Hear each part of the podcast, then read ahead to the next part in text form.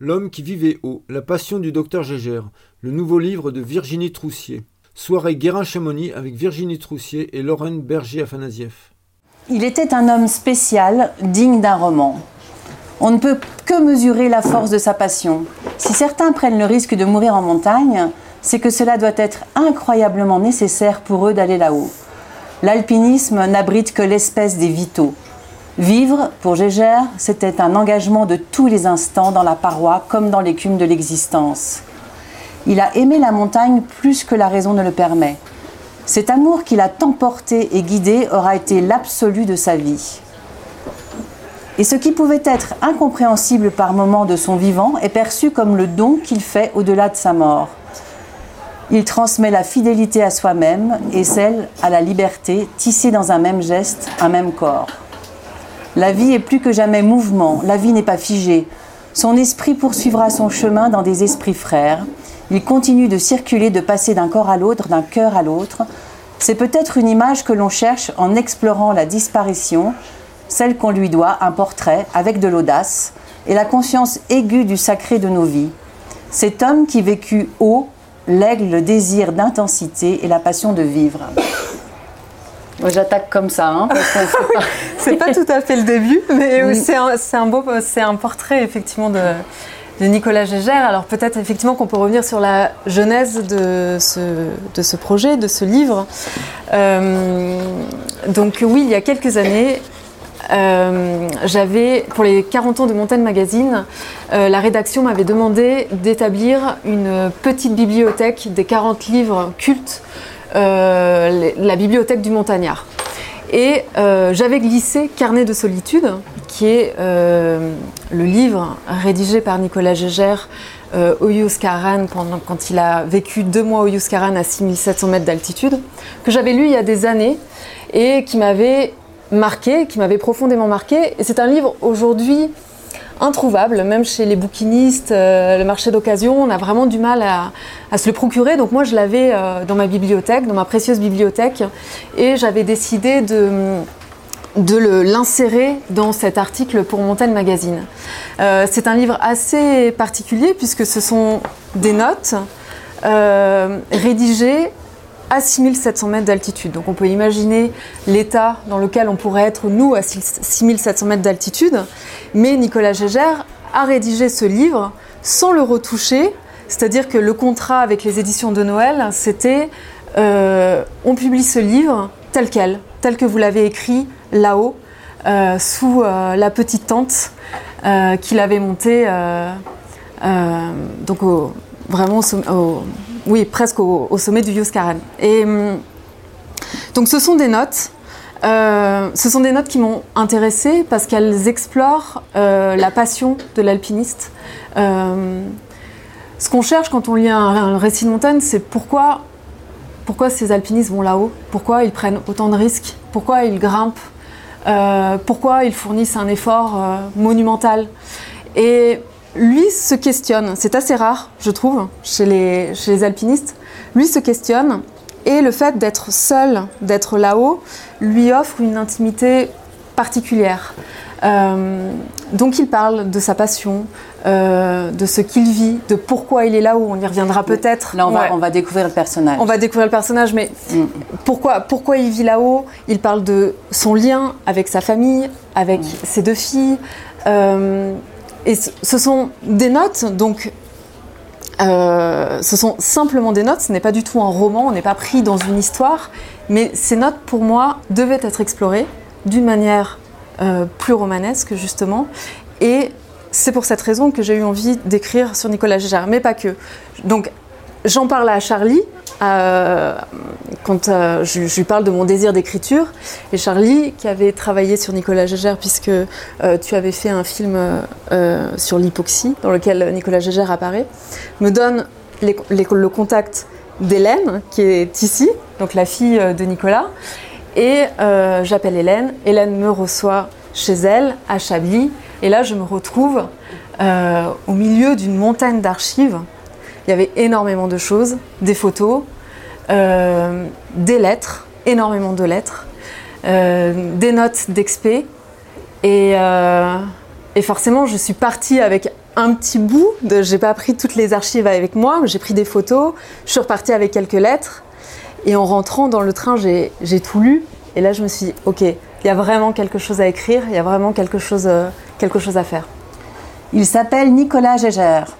Sa mère, Janine Niepce, c'est comme ça qu'on dit Hélène Niepce, est l'une des premières femmes reporters photographes françaises. Pendant la guerre, elle développait des films pour la résistance. Agent de liaison, elle parcourait chaque jour une vingtaine de kilomètres à bicyclette, les poches de sa large jupe remplies d'argent et de faux papiers. C'est ainsi qu'elle a rencontré Claude Gégère, alias Colonel Michelin, l'un des responsables de la résistance communiste. Très idéaliste comme Janine, il désire transformer la société et le monde. Comme la jeune fille du roman préféré de mon adolescence, Fleur de France, j'épouse le colonel de mon réseau, écrira Janine. Il a 30 ans, nous pensons que le nazisme est mort à jamais. Demain, le monde sera meilleur. C'est non seulement notre espoir, mais notre projet. Nous voulions un enfant qui en profiterait. Nicolas naît le 20 octobre 1946 à Paris. C'est un nourrisson musclé au point dressé selon les dires de sa mère. Il a déjà dans son œil une vivacité que rien ne peut éteindre. Très vite, il aime les rendez-vous privilégiés, les tête-à-tête. Il chérit ses parents. Ceux-ci divorcent quand il a 7 ans. Nicolas voit alors son père le week-end et, sauf déluge de pluie ou autre obstacle fâcheux, Claude emmène l'enfant grimper le dimanche à Fontainebleau. Le bloc permet de développer des compétences techniques, mais le jeune Nicolas s'en éloigne. Les semelles glissent sur la roche sableuse, les prises sont rares et espacées, et les nombreux grimpeurs présents l'incommodent. Ce qu'il aime dans la forêt, c'est grimper au sommet des arbres. Se détachant des meutes, il se déplace à l'instinct. L'oreille est aux aguets et le muscle bondit sur la fibre de bois. Son petit être est avant tout un corps constitué de toutes les sensations qui naissent à la surface de la peau. Sa conscience n'est pas enfouie dans les replis et les méandres de son imagination. Elle affleure, sensible au vent et à la roche, aux appuis et aux élans. Il avance, repérant le moindre danger, et parvient facilement à placer ses mains et ses pieds là-haut.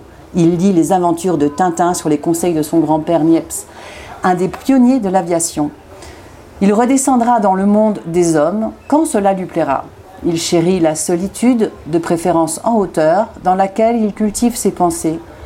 Il recherche les contrées sauvages à la beauté âpre. Il semble attentif au murmure du vent, à tout ce qui frémit autour de lui et dont il réinvente la forme. Le paysage se manifeste avec frénésie, il fourmille d'informations et tout son corps y est sensible. Accordé à la nature, perméable et rapide dans ses adaptations à elle, il est déjà ailleurs. Alors voilà Nicolas, euh, tout jeune, euh, j'ai pu euh, retrouver un livre de Janine Niepce, photographie d'une vie, j'ai oublié le... Image d'une vie. Image d'une vie, tout à fait, où elle parle longuement de Nicolas. Et j'ai pu euh, euh, m'inspirer et trouver quelques informations. Après, euh, ce n'est pas simple d'écrire sur quelqu'un. Alors, je peux revenir là-dessus aussi sur la jeunesse de ce texte, c'est que autant pour Au milieu de l'été, un invincible hiver qui retraçait la tragédie du Freinet, j'avais énormément d'informations. Beaucoup de choses avaient été racontées sur cette tragédie, et notamment par les protagonistes. Et pour Nicolas Gégère, quand j'ai voulu euh, écrire cette histoire, bien sûr, j'ai tapé son nom euh, euh, dans Google et il y avait très peu de choses. Une page Wikipédia, des articles justement écrits par, par Charlie pour Le Monde, Libération, et vraiment très très peu d'informations. et là aussi, je me suis demandé pourquoi euh, peu de choses avaient été écrites sur lui. C'est après que, quand je suis allée puiser dans les archives, mais les archives, c'était euh, finalement des, notes de Nicolas lui-même. Donc quand il, était, euh, quand il était un peu plus jeune, pour moi, c'était un peu plus difficile d'avoir de l'information. Mais écrire, c'est se relier intimement à quelqu'un et dans sa manière de penser, dans sa manière de, bouger, de, vivre, on comprend des choses aussi dans, sa jeunesse. Et c'était déjà un esprit libre, indépendant, marginal, tout jeune, il me semble. Et c'est ce que j'ai voulu montrer. Donc il a commencé à grimper à Fontainebleau avant euh, de découvrir l'alpinisme, et finalement assez tardivement, vers, euh, vers 20 ans, où là, ça a été euh, l'amour fou pour les hauts sommets, la haute montagne et en particulier euh, le massif euh, de Chamonix. Nicolas découvre l'intensité du geste, l'immersion intime, les émotions fugitives et violentes de la haute montagne. Elle devient sa vie. Désormais impatient de retrouver ses ivresses, il sait que cette mécanique émotionnelle sera sans fin. Toujours recommencer pour retrouver cette fièvre qu'on n'a pas su faire durer. C'est la quête perdue et perdue des passionnés. Il achète un appartement à Chamonix et s'y rend dès qu'il peut. Il semble porter la fugue en lui, comme un, gène. Là-bas, les reliefs lui creusent une place dans le monde. La ligne dentelière du massif, la cascade des glaciers, son immeuble découpe des morceaux de ciel et la rime en terre alpine. De son balcon, il étudie les voies dessinées sur les montagnes. Un itinéraire tracé sur une face vierge ordonne sa structure et modifie le regard que nous portons sur elle. Ces jours deviennent des courses, encore des courses, toujours des courses, plus haut, plus loin, plus longtemps. Il devient l'un des alpinistes les plus audacieux et rapides de l'époque. Il compose avec les éléments, sait faire corps avec la roche, laisse parler son intuition, rien ne semble l'atteindre. À partir de 1972, il enchaîne les ascensions solitaires dans le massif du Mont Blanc, parmi lesquelles une vingtaine d'itinéraires de grande envergure et de haute difficulté, dont beaucoup de premières solitaires, toujours gravis dans des horaires records. L'aiguille verte par l'arête sans nom en 5h30, l'éperon nord des droites en 7h30, l'arête sud de l'aiguille noire de Potteret en 6h.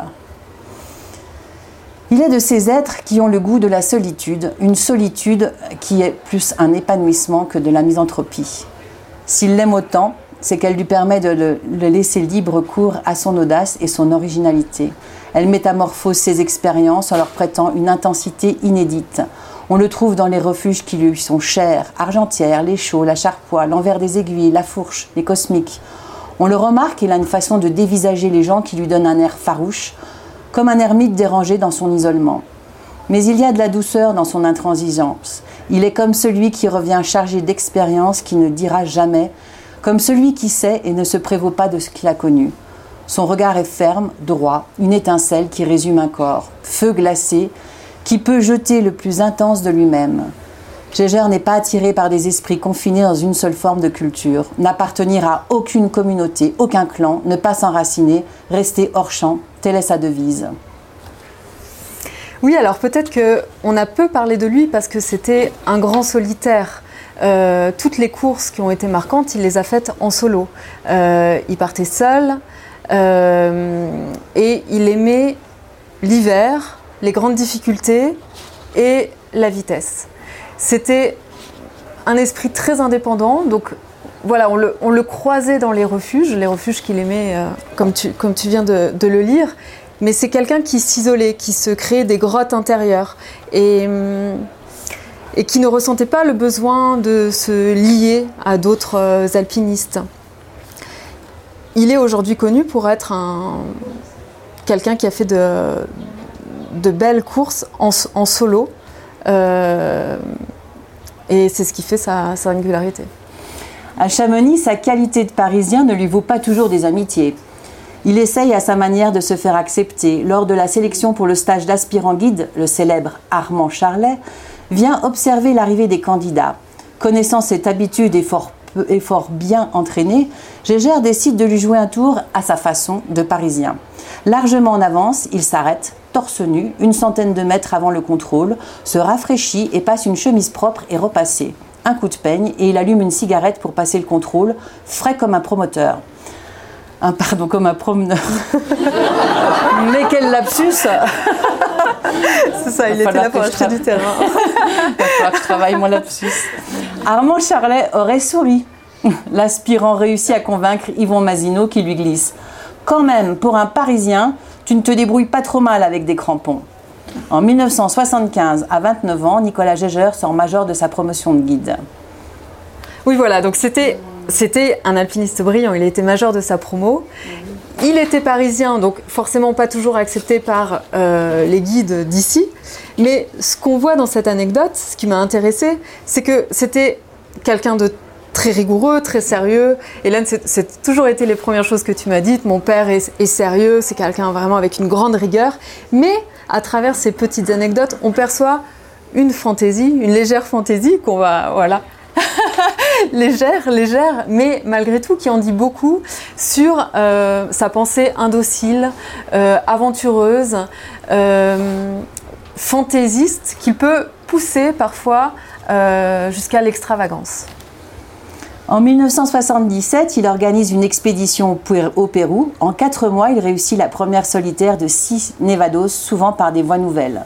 Il revient dans les Andes l'année suivante pour une expédition ultra légère, seul grimpeur, accompagné d'un photographe non alpiniste. En deux mois, il réussit encore cinq premières solitaires, toutes sur des voies nouvelles. Entre-temps, Pierre Mazot lui a fait une proposition qu'il n'a pas pu refuser.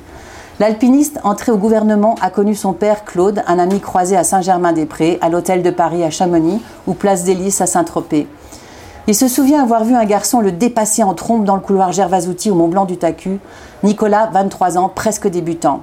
Ils se sont croisés dans le mauvais temps sur les des cosmiques. Mazot lui a proposé de se joindre à l'expédition Everest 78. Gégère a accepté sur le champ. Dans la presse, il explique son choix qui n'est pas exactement conforme à sa façon de grimper. Lui, l'adepte du solo et des expéditions légères. Trois raisons m'ont poussé à partir dans cette affaire. Premièrement, quand on te propose l'Everest, tu acceptes. C'est une opportunité rare qui ne se refuse pas. Comme le dit justement Pierre Mazot, tous les alpinistes rêvent un jour de monter à l'Everest et je ne fais pas exception. Deuxième raison, tout aussi importante, me spécialisant dans la médecine sportive tournée vers les problèmes de la montagne, il était intéressant à plus d'un titre de voir comment les autres et moi-même allions nous comporter à plus de 8000 mètres. Il s'agit pour moi de confronter toute une connaissance livresque avec une expérience pratique. J'ai appris pas mal de choses, j'ai constaté que je m'adaptais remarquablement à la haute altitude et que, en voyant fonctionner les autres, il circulait beaucoup d'idées périmées, un peu poussiéreuses sur la haute altitude. Les choses ont beaucoup évolué depuis 15-20 ans. On ne doit pas envisager l'altitude comme le monde de la mort. Enfin, troisième raison, et je ne crois pas qu'il y ait de honte à en parler, c'est l'aspect publicité, renommée personnelle. Ce n'est un secret pour personne, les expéditions en montagne sont de plus en plus difficiles à organiser et à monter. Or, dans cette affaire, nous serons largement soutenus par la presse audiovisuelle. J'ai pensé avant et je pense toujours que c'était là un marchepied très commode pour me faciliter la vie dans l'avenir et pour me permettre de monter des opérations plus conformes, cette fois à mes désirs. Oui, donc Nicolas Gégère a été connu parce qu'il il fait partie de l'un des trois premiers euh, Français à fouler euh, l'Everest, donc aux côtés de Jean Afanassieff et Pierre Mazot. Euh, alors j'aime bien sa manière d'expliquer pourquoi il a, il a fait l'Everest. C'est vraiment euh, de manière très cartésienne, euh, petit 1, petit 2, petit 3. Euh, mais ce que lui voulait montrer, c'est vraiment, on est dans les prémices de l'expérience qui va suivre, c'est qu'il voulait montrer qu'il pouvait très bien s'adapter, s'acclimater à la haute altitude. Et pour lui, monter sur le toit du monde, à l'Everest, c'était, comment dire, dans le c'était un tremplin avant ces plus grandes expéditions. C'était un tremplin euh, pour ce qui allait suivre. Donc, euh, évidemment, il a suivi Mazo aussi pour euh, la renommée que ça allait lui apporter, mais il voulait montrer au monde que on pouvait très bien grimper sans ressentir les effets d'altitude. que, en fait, déjà, alors je, vais un peu, un peu vite dans le texte, mais il, est, médecin, je sais, je sais plus si on l'a dit, mais il était guide, alpiniste, médecin, et son corps allait être une réalité biologique. Il voulait objectiver son corps et montrer que euh, le corps humain pouvait s'adapter à la haute altitude et que tout ce qu'on disait euh, sur les effets de l'altitude n'était pas tout à fait juste, qu'il y avait des progrès et lui-même, à travers ce qu'il allait vivre, allait être une preuve Six mois à courir les cimes, six mois à Paris, c'est le rythme de vie de Nicolas Gégère. Il lui faut grimper pour se redécouvrir un corps, un corps qui exulte et entend s'exprimer, des organes dont il peut tout ignorer tant qu'il évolue en ville. Quelque chose lui est toujours dérobé dans le savoir des livres. Il n'a pas accès à cet endroit profond où se noue une possible alliance entre soi et le monde. Il aime investiguer. Il est quelqu'un qui doit explorer en lui et autour de lui aller au fond non seulement d'une idée, mais de la moindre expérience ou impression. Cette passion de se saisir, cette prise de conscience exhaustive l'amène à sonder toutes les zones de son être. Il lui faut partir de la vérité du corps, son infinie sagesse, elle qui sait, la nuit que nous ignorons. Il a appris que le corps peut être intellectualisé au plus haut degré pour obtenir une intimité avec l'esprit. Sa nouvelle expédition au Pérou, l'été 1979, Il l'organise en deux phases. La première est classique, ascension dans la cordillère du Yoawash, comment on dit? Oui. non, je dis mal. Oui, en compagnie de Brian Hall, Alan Roos et Philippe Charlia. Euh, le Nina Shanka, 5637 mètres. Enfin bon, il en fait plusieurs. Euh, je ne vais pas tout dire parce qu'il y en a trop. Les traversées complètes des sommets du Rassak sont au programme avec de nouvelles premières solitaires à la clé. Le deuxième, la deuxième doit lui permettre d'approfondir sa compréhension des effets de l'altitude sur le corps humain. Il l'a baptisée Opération Survie solitaire au Huashkaran. Au cours d'un séjour de deux mois sur ce sommet, 6700 mètres, Nicolas Gégère veut étudier sur lui-même la résistance de l'organisme humain en très haute altitude. Le Huascaran est une montagne massive dont les deux cimes sont bien séparées par une vaste selle neigeuse. La Garganta, 6010 mètres, il s'agit d'un projet réfléchi à l'Everest, au milieu de la grande expédition lourde avec Sherpa et journalistes. Il désirait plus que tout retrouver sa solitude. Après plus d'une centaine d'ascensions en solitaire dans les Alpes et les Andes, il envisage cette expérience comme un carrefour où ces deux passions, la médecine et l'alpinisme, se rencontreront. Les réactions du corps en haute altitude restent riches en mystères. L'empirisme règne en maître. L'objectivation scientifique de sa vie rassure le docteur Gégère. Il s'envisage comme un ensemble de signes à décrypter. Il prête corps à la science. Son existence seule au sommet deviendra une réalité biologique. Les observations médicales quotidiennes durant toute la durée du séjour fourniront la matière essentielle à une thèse intitulée Contribution à l'étude du comportement humain en haute altitude que Gégère doit soutenir en février 1980. Sans doute, l'alpiniste y trouvera aussi quelques profits personnels puisque son expérience ne pourra dans l'avenir qu'augmenter sa confiance quant à ses capacités d'adaptation. Donc voilà, on est, euh, on est dans dans cette aventure qui m'a tant marquée, parce qu'elle est quand même elle est exceptionnelle, elle est singulière. qui a fait ça depuis Personne. Qui a fait ça avant lui Personne. Personne n'a vécu aussi haut. Deux mois, c'est ça À cette altitude, deux mois. Seul. Seul. Totalement seul, sans lien euh, avec euh, sa famille, avec. Euh, sans rien, radio, rien sans, du tout. Sans radio. Mm. donc il est, il est parti, il avait deux tentes qu'il avait montées l'une face à l'autre, donc la tente avec son matériel, ses affaires, et puis la tente dans laquelle il vivait. Et ce qu'il y a de très intéressant, c'est qu'il a, il,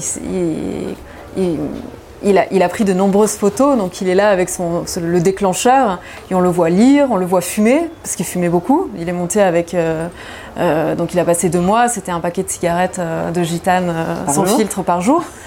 Euh, voilà, des, bouquins, de la musique, et euh, il écoutait Bach, et, euh, et, en fait, il était très bien là-haut, il était très bien, et il était loin de sa famille, mais moi, ce que j'ai senti, c'est qu'il se sentait plus que jamais relié à sa famille.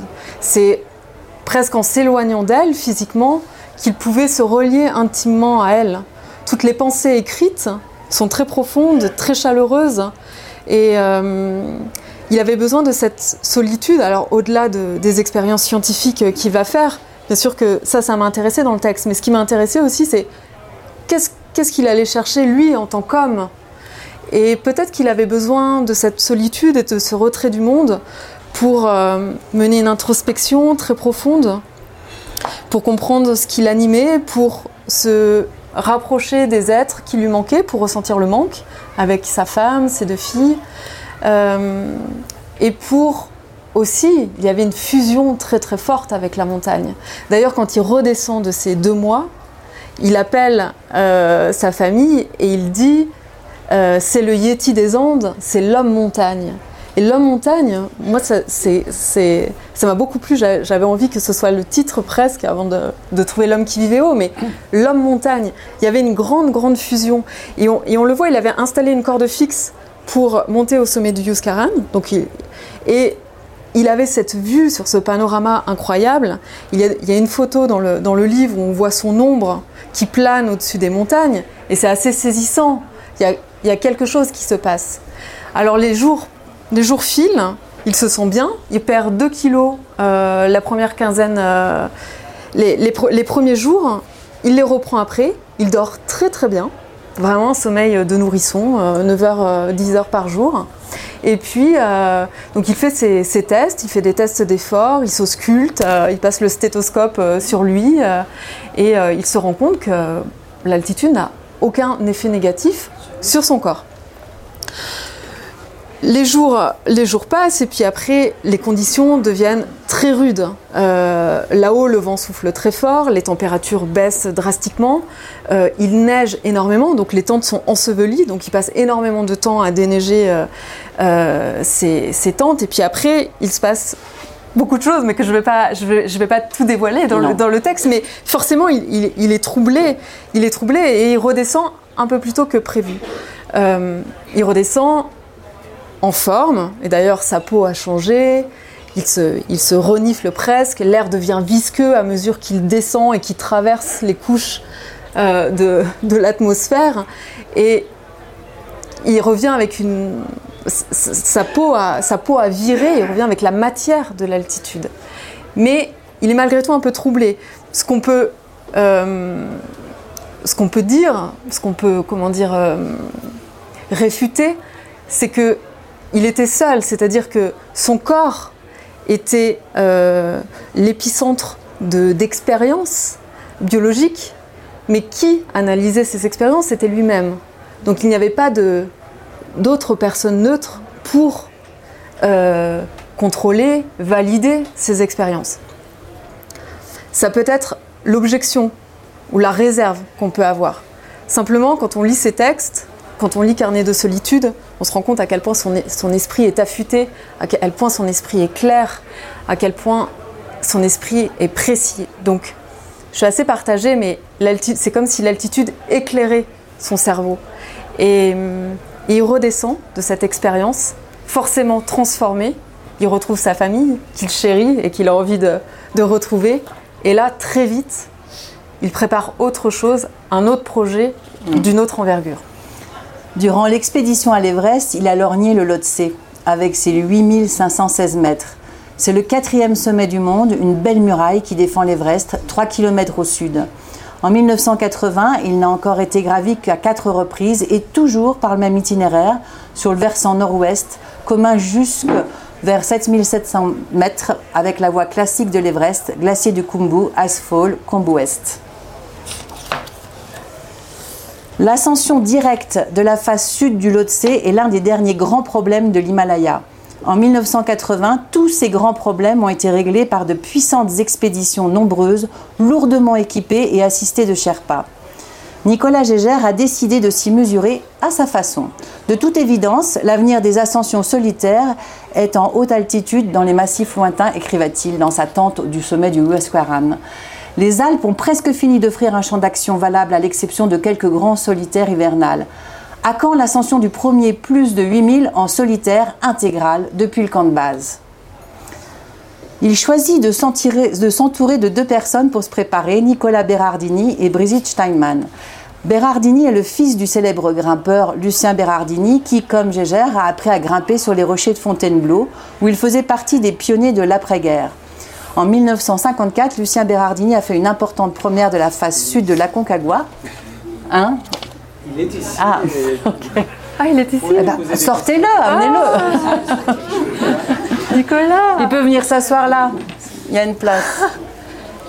Ah, mais il y a du monde derrière. Il se cache. Hein. Oh, salut Assieds-toi, Nicolas. Assieds-toi là. Ouais. Puisqu'on va commencer.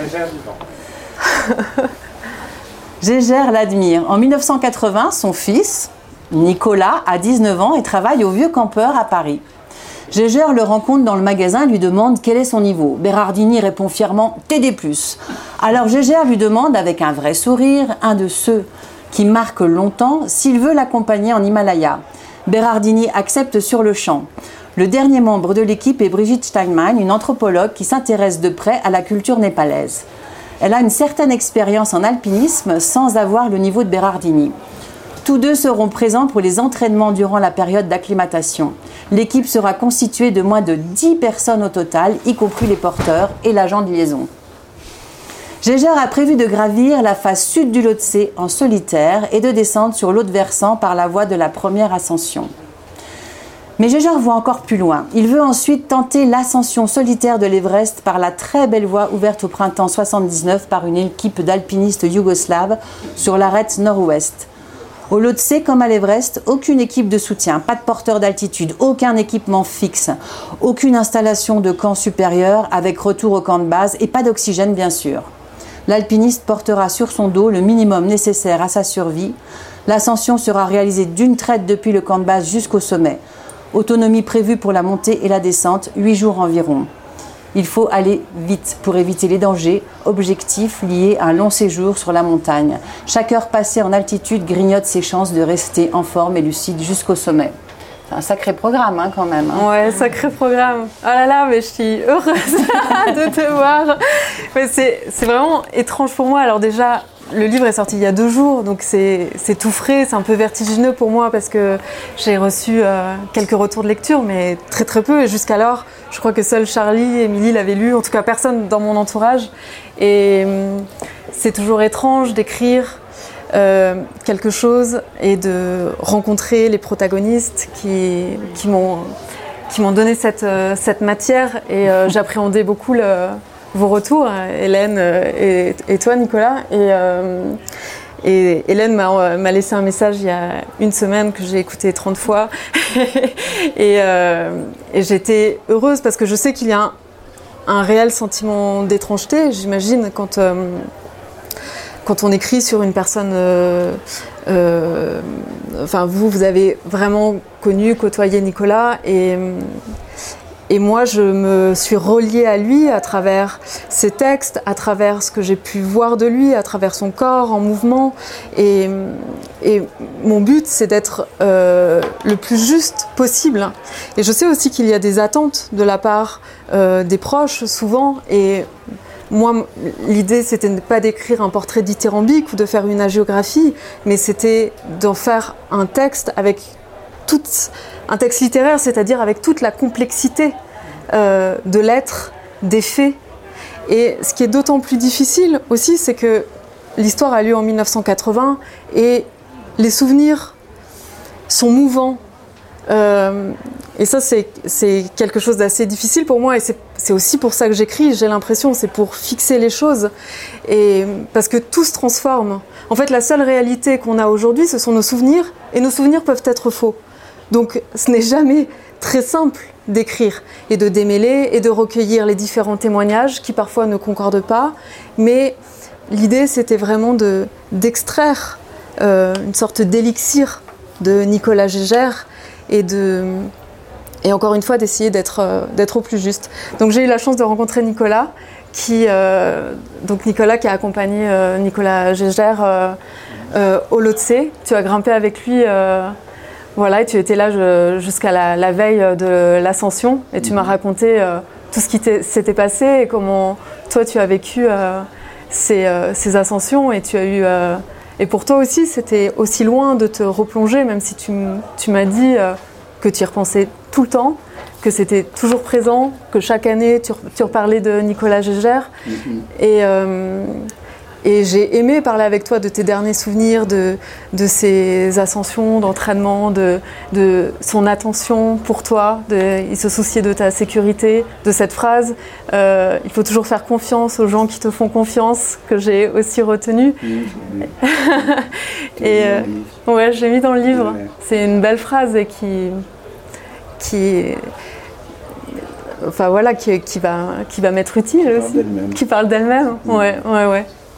Donc euh, bel, euh, beau programme et euh, qui paraît, qui pouvait paraître surréaliste à l'époque, mais Nicolas Gégère était entraîné, acclimaté, et toi-même tu me disais qu'il avait tout à fait les, qualités, les, le niveau, les compétences pour, pour gravir cette face sud du Lhotse. Sans problème. Non, c'est sûr. C'est quelqu'un de très. Je le considérais comme le chirurgien de la montagne. Euh, bon, moi j'avais dit, je parle. Bah, je veux bien, bien sûr. J'avais 18 ans, donc j'étais tout jeune alpiniste, pas meilleur qu'un autre. J'étais très moyen alpiniste, je découvrais l'alpinisme. Et partir avec un homme comme ça, c'était vraiment une opportunité. Est-ce que c'était parce que j'étais le fils d'eux Je ne sais pas. En tout cas, la rencontre au Vieux Campeur était assez exceptionnelle. Et après, j'ai toujours respecté cet homme. Et quand on a mis les crampons, on est parti en montagne, que ce soit avec Brigitte Steinman ou, moi, euh, voir grimper ce mec, c'était quelque chose d'assez extraordinaire. Parce qu'il était très pragmatique, très organisé. Et il était tout autant dans ses gestes. Euh, et il était extrêmement rassurant. Et aujourd'hui, je pense que les meilleurs alpinistes aujourd'hui dans les enchaînements, euh, si on reporte ça 40 ans plus tard, il, aurait le niveau aujourd'hui des Védrines ou autres euh, enchaîneurs de, voix à l'heure actuelle, sans problème.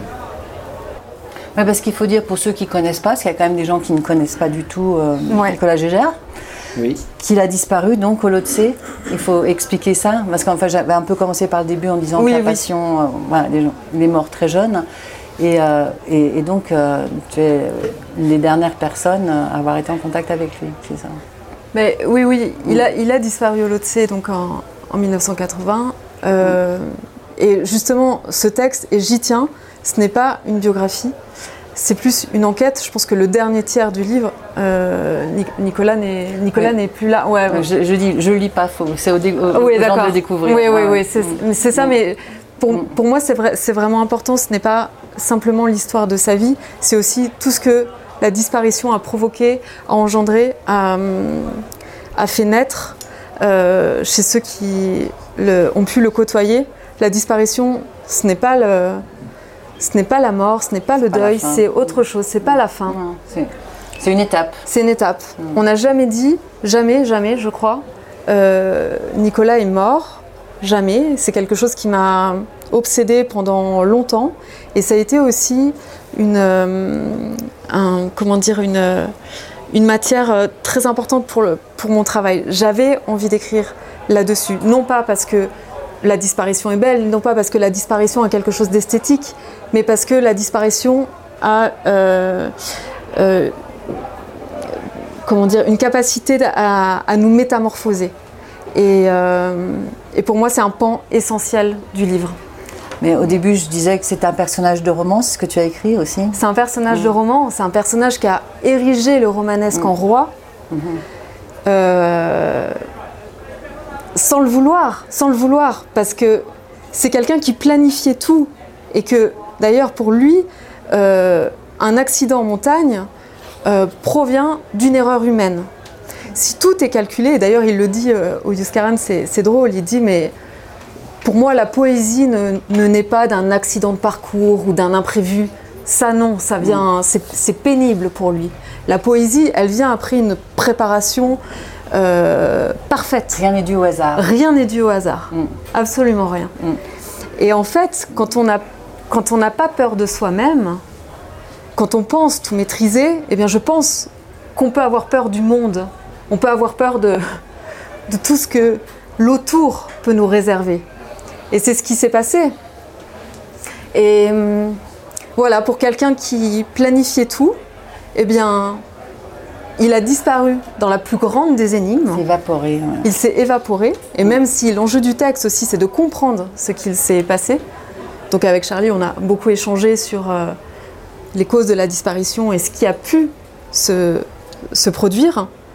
Mais malgré tout, et parce que on a eu des indices très tardivement sur ce qui a pu se passer il y a quelques années, donc ça c'est quand même incroyable. Il a disparu dans les années 80 et il y a quelques années, une information nous est parvenue qui nous a fait dire mais tiens, il s'est peut-être passé ça. Et euh, donc il réapparaît, voilà, comme un personnage de roman. Il réapparaît il y a quelques années et voilà, il est, toujours présent et malgré tout, même si on a une piste probable sur les causes de sa disparition, bah, on ne sait pas, on ne sait toujours pas. Et cette question, moi je peux ajouter comme, comme éditeur, cette question de la disparition, elle est capitale. Moi je l'avais, en, approchant cette histoire il y a 20 ans, je l'avais perçue chez Hélène et à l'époque chez, votre mère. Ma grand-mère. Euh, votre grand-mère, pardon, Janine. Euh, la disparition, ça laisse un, trou énorme qui, en plus, est extraordinaire. Ce qui est extraordinaire dans ce cas-là, c'est qu'elle est presque filmée jusqu'au bout. Ça qu'on voit la silhouette il, y a, il se trouve un, un cinéaste animalier avec un très gros télé- téléobjectif qui est au camp de base et qui filme Nicolas Gégère qui va disparaître dans cette phase. Je pense qu'il y a cette question, cette espèce de grand trou au milieu de, de- de l'histoire qui est une souffrance pour ceux qui l'ont vécu de près. Euh, que j'ai- approché. Je pense que ça légitime, et, Virginie s'en est très bien emparée, le fait de revenir aujourd'hui sur, cette histoire, parce que Nicolas Gégère a disparu, et d'une certaine façon, il a aussi disparu parce qu'il devrait être beaucoup plus connu ici à Chamonix. Il a, fait des, il a eu une carrière brève mais, intense, il a fait des belles choses, et il disparaît en s'attaquant au plus gros problème du moment, donc ça, devrait être quelqu'un qui reste présent dans l'histoire. Et Hélène avait pu euh, mesurer qu'en fait, bon, bah, il, est un peu euh, sorti de l'histoire. Et je trouve que cette idée de la disparition, très bien traitée par Virginie, voilà, elle, légitime complètement ce, projet et, le fait qu'il est utile et euh, indispensable de revenir dessus aujourd'hui. Mais tout à fait, d'ailleurs, c'est le prologue du livre, cette scène filmée par euh, ce cinéaste américain que j'ai trouvé dans tes archives, Hélène. Et c'est. C'est drôle parce que je reviens d'un festival, le Festival des Diablerets, où on a vu énormément de films de montagne. Et aujourd'hui, il y a des GoPros, des drones, et on voit tout. Et on se disait, oui, mais c'est l'illusion de l'immersion. C'est-à-dire, on voit énormément de choses, mais on ressent pas grand-chose.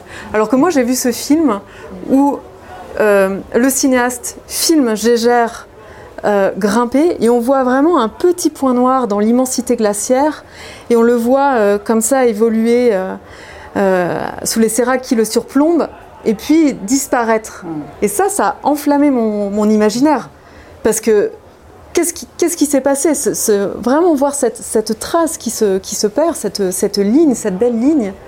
Et, euh, Ils se font dans la montagne. ils se font, ils se font dans la montagne.